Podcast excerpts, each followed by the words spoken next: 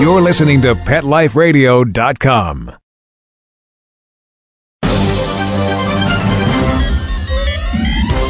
This is Pet Pulse News from Zootoo.com. Z O O T O O, the leader in pet news and information. And now, here are the top stories.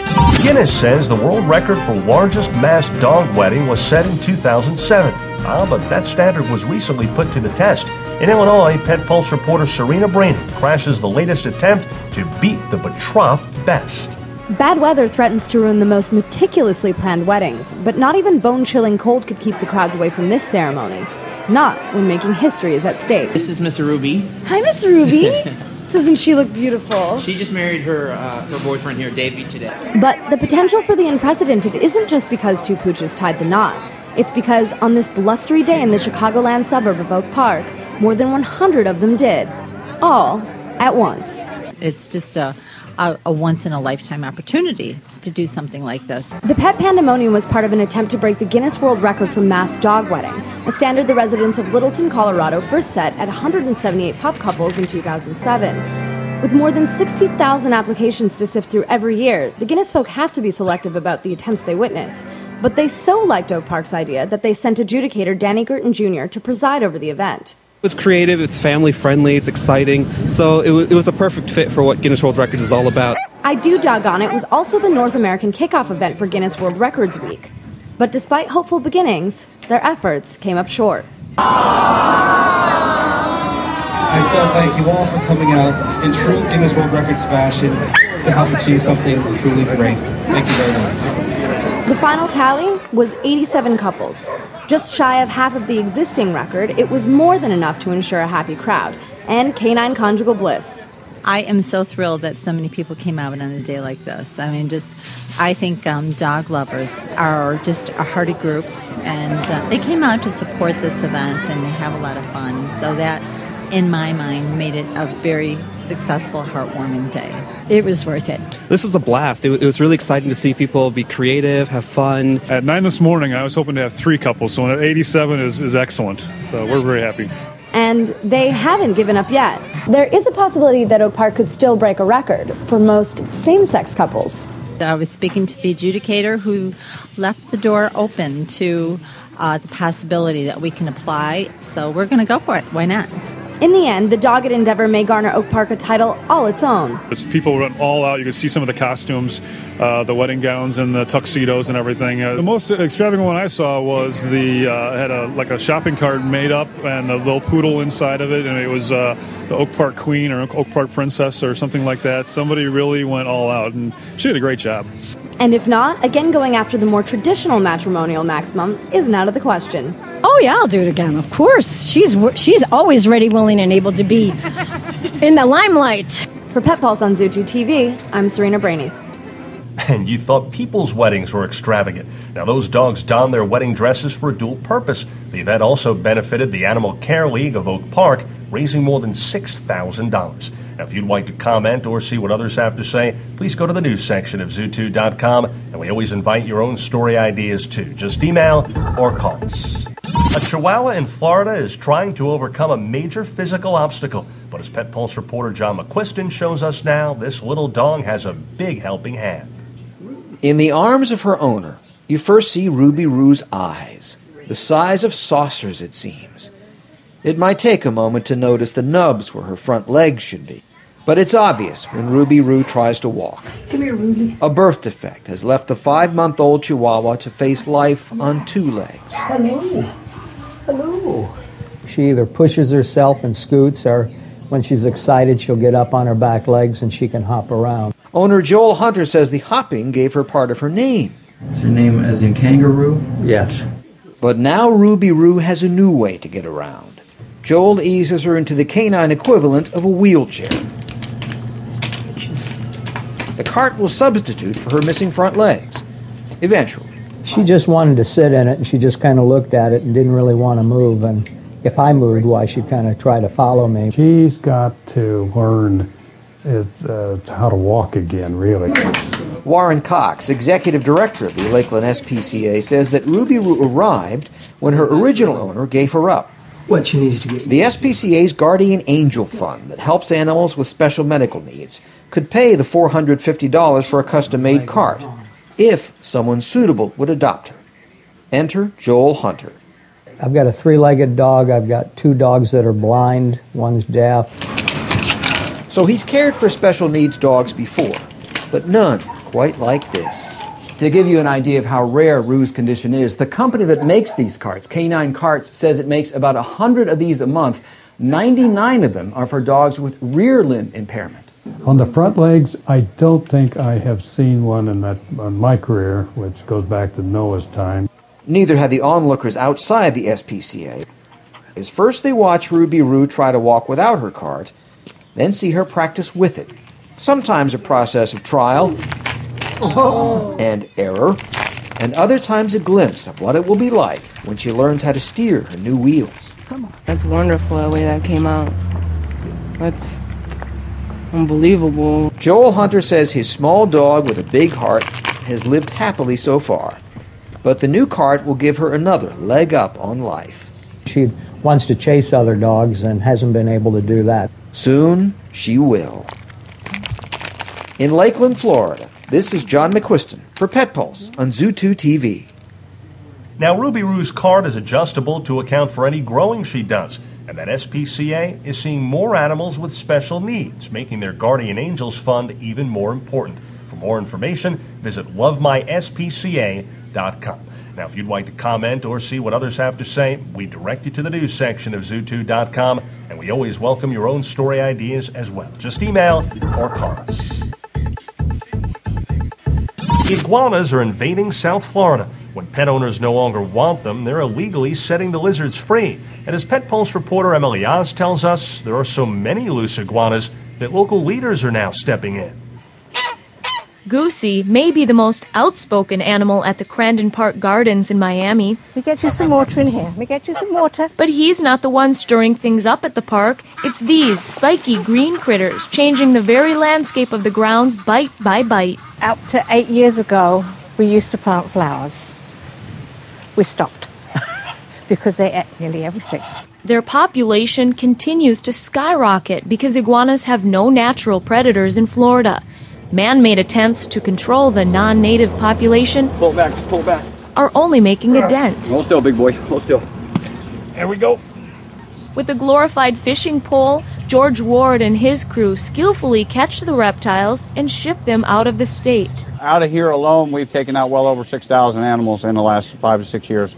We drove 40 miles north to discover iguanas are just as much a problem in the backyard gardens of Fort Lauderdale. And you have to be careful never to leave your doors open because we left the kitchen door open one time a couple of years ago and walked in the kitchen and there was an iguana on the kitchen counter. The lizards have made themselves at home at this bed and breakfast, eating the flowers, even lounging and making a mess around the pool. I take the leaf net and I just go down in the water, trap the iguana, and bring him up, keep him under the net. Well, Ben Robinson has perfected his iguana catching skills. He's hoping his county's efforts to help will catch on. Broward County has joined a growing list of municipalities asking the state of Florida to put iguanas on the list of reptiles of concern. That would require owners to get their iguana microchipped and pay an annual licensing fee of $100. The proposed changes are aimed at cutting down the number of iguanas bought as impulse purchases at Florida pet stores. But the state is hesitant. A spokesman for Florida's Fish and Wildlife Conservation Commission says, quote, "The commissioners haven't been receptive to putting iguanas on the list of reptiles of concern. The list is saved for potentially dangerous reptiles like boa constrictors. Iguanas don't pose a threat to public safety." Now, you see, these guys are just really, really good looking animals. I love my job. I love my job. But people, please, if you're going to get a pet, have that devotion and keep it. The Conservation Commission agrees with Ward, and in this case, responsible pet ownership works overtime by protecting Florida's delicate ecosystem from continued harm. For Pet Pulse on Zootoo TV, I'm Emily Oz. Iguanas are native to Central and South America, and they've been living in Florida since the 60s. Experts say the iguana is one of hundreds of non native species breeding in South Florida. And if you'd like to comment or see what others have to say, please go to the news section of Zootoo.com, and we always welcome your own story ideas too. Just email or call us. We'll be back with more pet news right after this commercial break.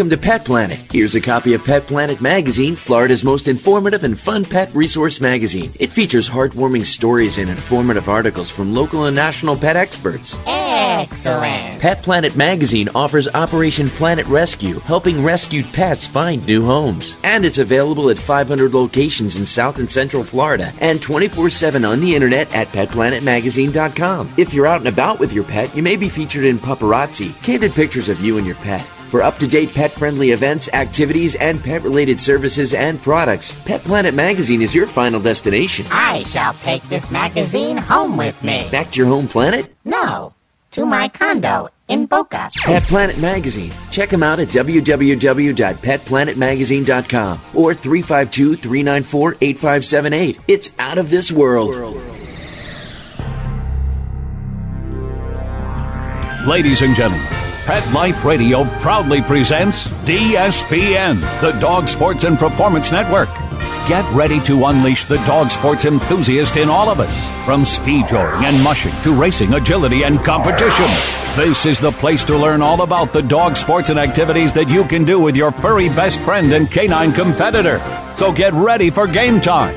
DSPN with your host, Lori Williams, every week on demand only on PetLifeRadio.com.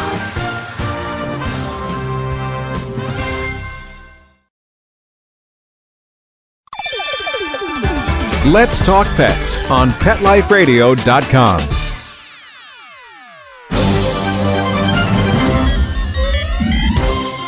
You're listening to Pet Pulse News from Zootoo.com. Z O O T O O. Now, of this week's pet news stories.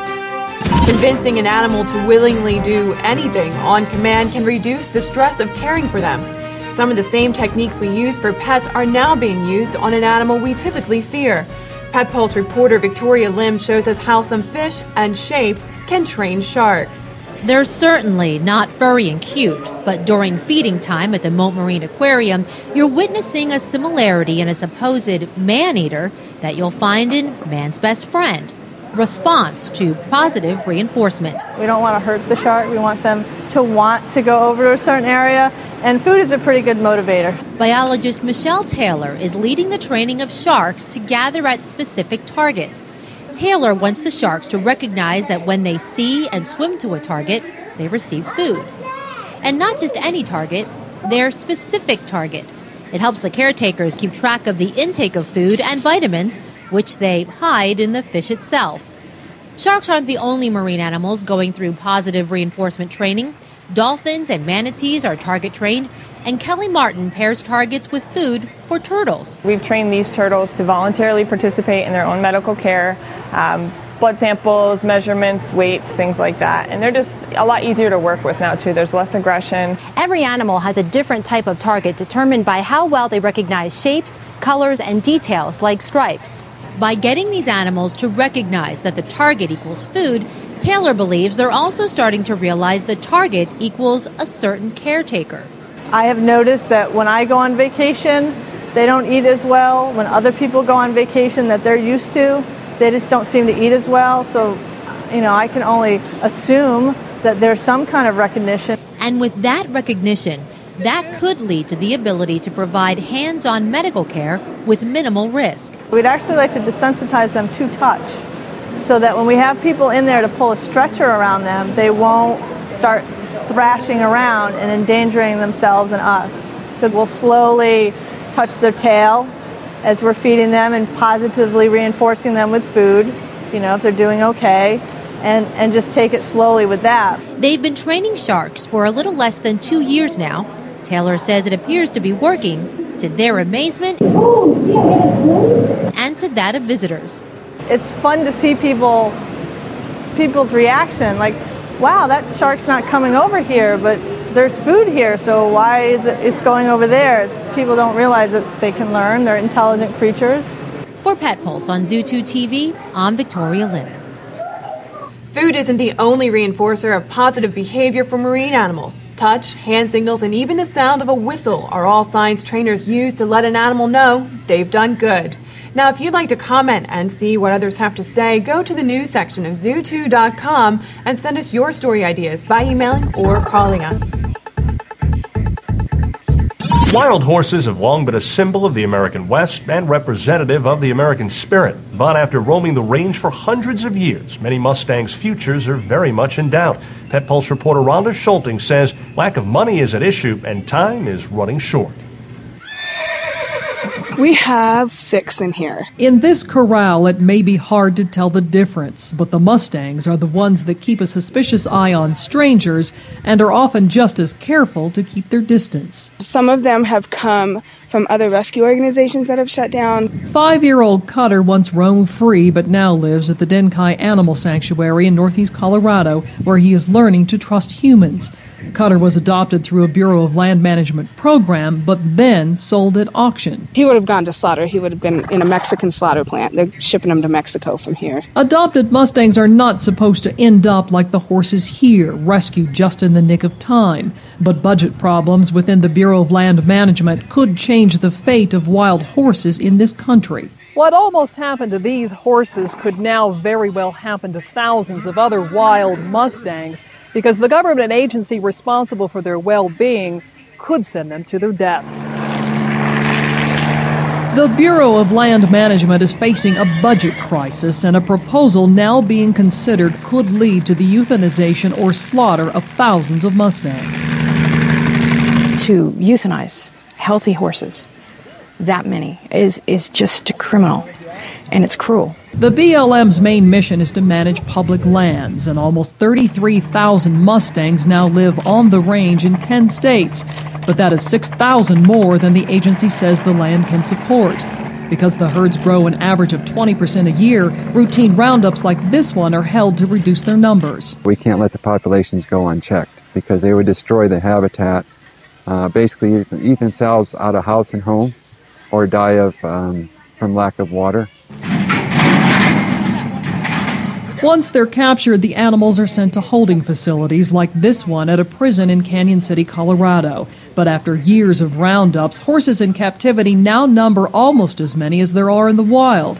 And the current economy has slowed the number of adoptions, leaving horses stranded. This last fiscal year, uh, we it, it took three fourths of our wild horse and burro budget just to take care of the horses that we have in captivity. So that impacts our ability to do the work on the ground to keep these wild horses healthy, to keep their populations where they should be. By law, since 2004, the BLM has been able to sell older, unadoptable animals to slaughterhouses. But there's been such an outcry from wild horse advocates that the agency has not followed through. I think it's horrifying knowing the way that they're being slaughtered. There are those who believe the BLM created its own problems by taking too many horses off the land and shutting down too many areas where they used to roam, handing the range over to ranchers for their cattle. I think there are about 8 million cattle on public land at this point. So who's overpopulating? Who's eating all of the forage? The agency has tried birth control for mares with varying degrees of success, and the BLM is now trying to find landowners who might welcome tax breaks to keep the Mustangs on their land. But the bottom line really is that there are too many horses and just not enough money. We can't continue to operate the same way we have been. I mean, just with, with the same budget and, and the same operations. The choices that will have to be made may very well change the face of the American West. This, these are our public lands. These are our horses. We should have a say in how they're administered. For Pet Pulse on Zootoo TV, I'm Rhonda Schulting. Now, the Humane Society of the United States is working with the BLM to find the best way to continue giving the horses birth control, and a decision on what to do with the Mustangs could come before year's end. Now, for more information, visit wildhorseandburro.blm.gov or wildhorsepreservation.com. And if you'd like to comment or see what others have to say, please go to the news section of zootoo.com, and we always invite your own story ideas too. Just email or call us. Geese and their droppings are a reoccurring nightmare for American property owners, especially those on the East Coast. But even in Chicago and Denver, the trend is toward relying on dogs to alleviate the problem. Pet reporter Joey Waller tags along with the Geese Police in New Jersey. As Elmer Fudd from those old Bugs Bunny cartoons might say, shh, be very quiet. We're hunting geese. Well, make that chasing geese off private property. Enter Geese Police, based in Farmingdale, New Jersey, among more than a dozen companies nationally that's using border collies to remove geese. Their slogan, Get the flock out. And that brings a smile to most people's faces. We're driving down the road and people are looking at the truck laughing in their car. So it's something that people remember us by. U.S. Fish and Wildlife Service says the East Coast population of Canada geese, as they're called, has swelled to about 1 million in recent years, or four times the 1990 figure. That's due largely to more parks and golf courses, since these birds love grass and water. But on this football practice field, they leave their own unwanted yard markers. It's a big problem because of the droppings. Each goose can drop about a pound and a half a day. It's not good for the grass. It's not good for the water. Can pollute lakes, streams. Geese Police Rep Joe Cole arrives with a specially trained dog, also named Cole. During two and a half to four years of training, herding livestock at company headquarters prepares these border collies. They're the breed proven to chase geese away most effectively. What separates him from any other herding technique dog really is his eyes. He has a wolf like glance called the eye. He stares.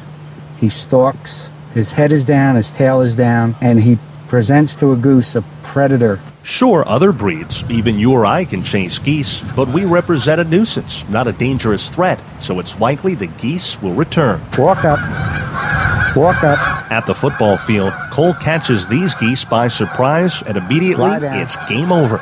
Geese police raids of property several times daily, seven days a week at varying times. So the geese think one dog is actually numerous predators. Thanks to geese police, eventually the birds can be reduced or even disappear at a site, like here at Eagle Oaks Golf Club. Geese police services corporations, schools, cemeteries, and private homes.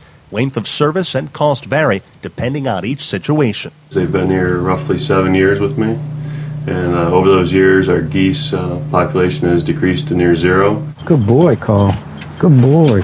Geese police never harms the birds, but others sometimes euthanize geese by using gas, which is legal with government approval. It happened last summer at this New Jersey park. Ah, but while that reduced the number of geese here at Ocean County Park, the problem was anything but solved. Take a look. During our visit here, look what we've discovered. All our methods are endorsed by the Humane Society and by PETA, as well as U.S. Fish and Wildlife. That'll do here. The reason being is because we're non-threatening. All we get them to do is to fly away. If necessary, border collies even take to water to do their job, though that wasn't quite That'll needed do here. And that's their satisfaction. They don't need to grab a goose. We just tell them they did a good job and they're happy. Giving new meaning to the term, following the flock. For Pet Pulse on Zootoo TV, I'm Joey Waller. Geese Police started in 1986, and they say they were the first ones to use border collies to chase geese professionally. For more information, visit geesepoliceinc.com. And if you'd like to comment and see what others have to say, go to the news section of zootoo.com and send us your story ideas by emailing or calling us. You've been listening to Pet Pulse News from Zootoo.com. Z O O T O O, the leader in pet news and information. Heard each week on PetLifeRadio.com.